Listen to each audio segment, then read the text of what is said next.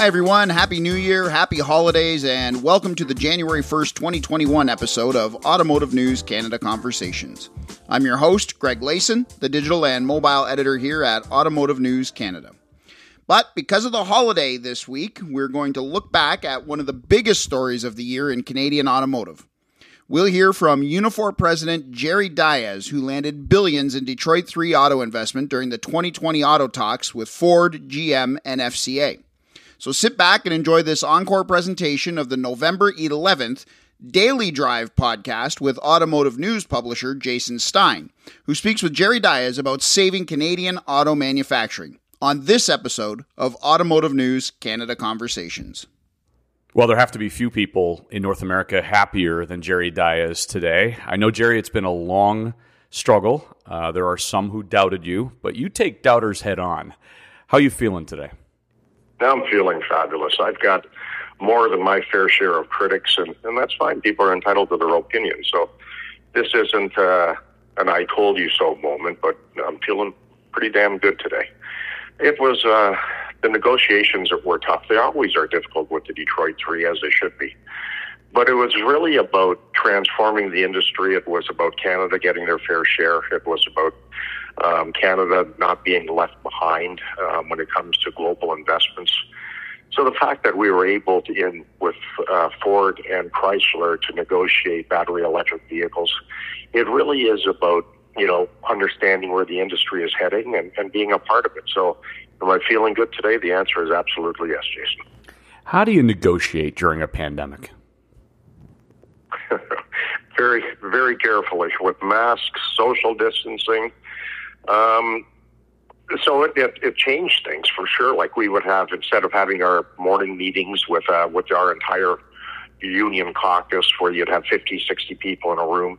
Um, you know, everything was done virtually. Or one thing that's for sure, for a person who struggles with technology, I've, I've become a master at Zoom, um, FaceTime, um, Skype, everything else under the sun. So you just find a way to get things done. I mean, you don't have any real, you don't have any choice. It's about understanding the challenges in front of you and figuring out how you're going to deal with the impediments and frankly just concentrating on the prize at the end of the day. So that's what we did. And same with the, the same with the employers. So like uh, in fairness to to everyone, we came in um, trying to find solutions uh, right from the beginning, and, and that's exactly what we did. There was the set of negotiations, I think the pandemic may very well have played a role. You know, really lacked a lot of the theatrics uh, that that come with Detroit Three negotiations. Um, I think everybody understands the pandemic is is is is is a huge impediment. It's a huge problem. I mean, it's serious. So you know, so bargaining, I will argue, really moved forward in a very you know uh, straightforward, respectful way. Could it change the nature of bargaining going forward in your mind? There's so many things that have changed during this pandemic that are now permanent. Do you think that when you get into future conversations that maybe some of the flavor of what you went through during this will uh, cross over into the next round of talks? Well, I'm not sure. I think everybody would much prefer to do things face to face. You know, you you really do want to look and look at people. You want to look in their eyes um, you're, when you're doing this. We're talking multi-billion dollar deals here, so doing it virtually is is not anybody's first choice. But what what we have learned is that there's better ways of communication. We can stay and you know we can we can talk. We can get things done differently. Um, what's also done is it's allowed us to look at things differently, even from the ratification process, uh, how we communicate with our members, um, you know, how we answer their questions, uh, how we. So, will it, will it change how we do things? Yes, as it relates to communicating uh, more thoroughly and broadly, but will it change that face to face interaction of collective bargaining? I don't think so. How long has the Oshawa deal been in the works? Um, I would say since December of last year, I reached out to, GM, uh, sat down, we had a, you know, had a uh, had dinner and uh, just had a good conversation about the fact that we've got this incredible facilities sitting in Oshawa. So just don't slam the door. so it was really, uh, you know, it was really about an olive branch. Uh, it was about putting the the bitter fight that we had behind us and uh, just leaving the door open. And uh, to GM's credit, look, they never slammed the door completely. Um, you know, they announced the closure in November of 2018, but in May of 2019, we we signed the peace accord, which basically, you know, was transforming the plant to an aftermarket facilities, but also it was about you know maintaining the integrity of the plant, the ability to build uh, vehicles for the future. So once we once we came to the agreement in May of 2019, I think you know mindset all you know changed. I think people kind of settled down, and so there, I, I, I definitely you know felt a different mood, uh, and so it was really about trying to trying to you know just see if there's some sort of a solution. The pandemic, as odd as it sounds, Jason, uh, played a positive role insofar as that we shut down the assembly plants globally. Everybody was down uh, for weeks on end, and what it did is it really created a, a real need um, in dealerships. I mean, right now, you know, the GM, Ford, Chrysler, you know, they're all the same. Uh, the dealerships volumes are probably sitting at about 40 or 50 percent of where they would like them to be today. Uh, what nobody expected coming out of the pandemic is that look, people aren't hopping into, on Ubers anymore. They're not taking Lyft. They're not hopping in buses. They're not going on trains. They're not hopping on, you know, getting on planes. People are buying cars because they want to be by themselves. Um, it's a, the safest mode of transportation. So I don't think anybody expected this. So the incredible decline that we were predicting in 2019 for the 2020 market, um, frankly, happened, of course, at the beginning, but now sales are going through the roof. So having Oshawa there ready uh, to, to, to get, uh, you know, to having it ready to start building trucks um, was an important development for General Motors and, of course, an important development for us. You've brought $5 billion, as you've told me, into this market, into the Canadian market during a pandemic. But most importantly, you've repositioned the industry in Canada. I've got to imagine that that was uh, way more significant than even just the commitment in the short term.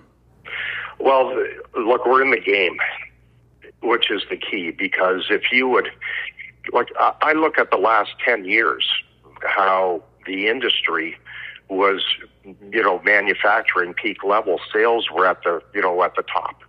The profitability was incredible, and yet we were losing market share here in Canada. We were, we had less jobs, we had less investment. So as the industry was going through the ceiling, we were dropping through the floor. So this, I will argue, is a real fundamental shift in that. Um, so the investments are huge; they're real.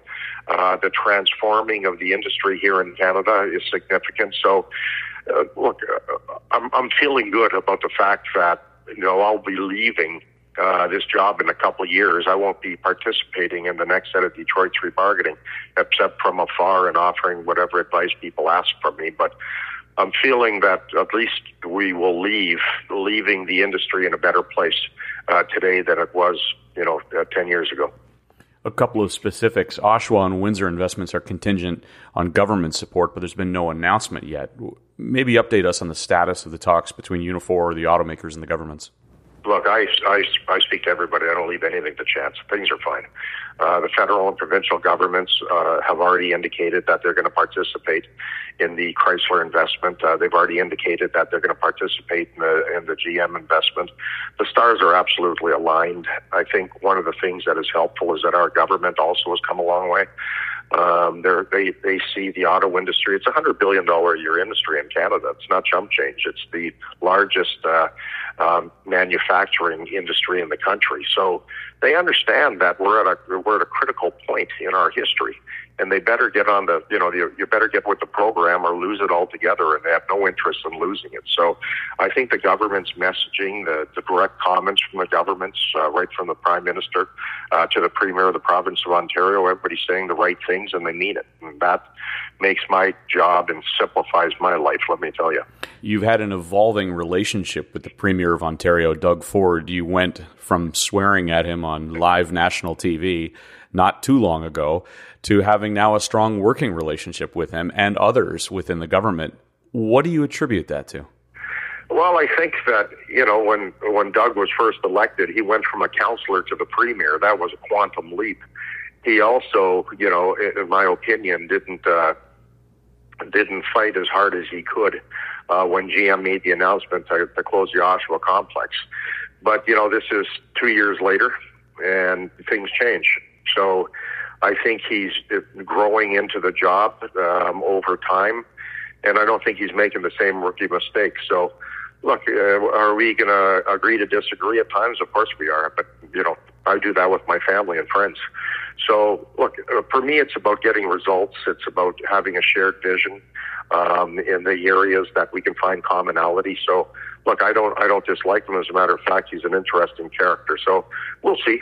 I mean, uh, you know, we'll we'll see how things evolve. But uh, uh, uh, his his view of the industry today, I will argue, and the role of government is much different than his perception two years ago. So, I'll leave it at that. Jerry, you've spoken a lot at the some of the recent press conferences about how much Oshawa means to you personally, with your family being from there, and you saw firsthand the pain that the end of assembly brought to so many workers. Can you give us a little bit more of a of a sense of just what it means to you outside of the hat that you wear as the head of Unifor? Well, first of all, uh, let me deal with my hat. Uh, the the announcement and the and the uh, partial closure happened under my watch as president of Unifor. So I take that very seriously. I, I think about the impact not only with our members in GM, but our members in the supply, uh, you know, the supply chain, but also the non-union members that were impacted.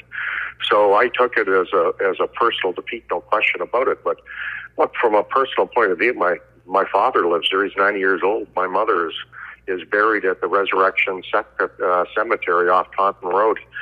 Um, two of my three sisters live in Oshawa, nieces and nephews, and uh, so I've got a lot of family there. So, you know, I, I go and I spend a lot of time with them, and I, you know, I take my father shopping. We'll go to restaurants. We'll, and so people will recognize me, and you know, I, and you know, people, you know, will have various opinions, but the bottom line is I can't get away from the fact that the, the plant, you know, stop manufacturing vehicles under my watch, but hopefully people will look at things a little differently today, and we'll see that uh, that we found a solution.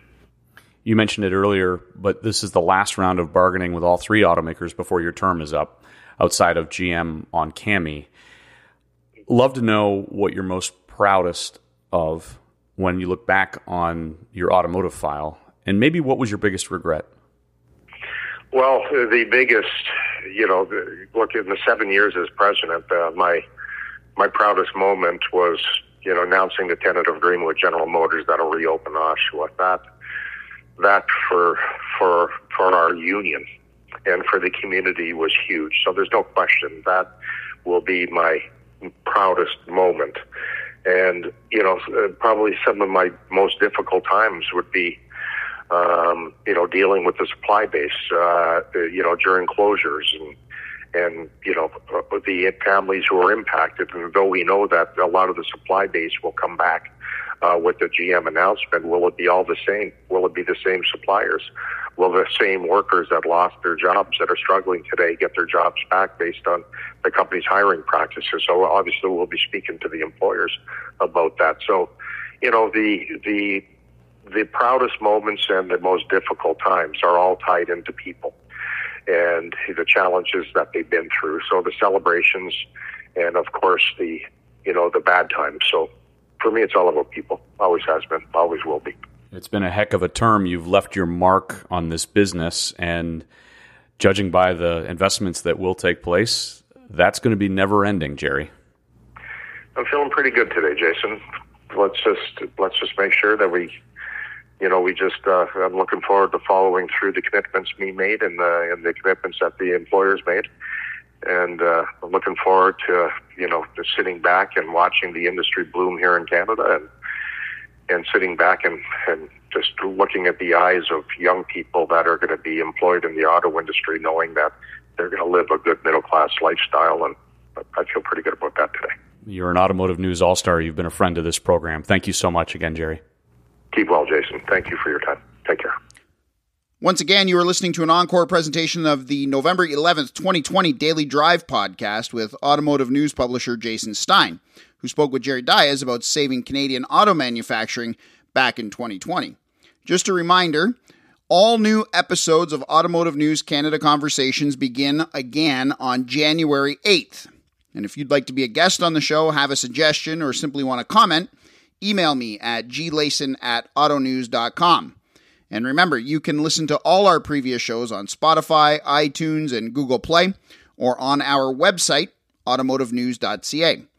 That does it for this episode of Automotive News Canada Conversations. We hope you'll join us next time. So long, everybody.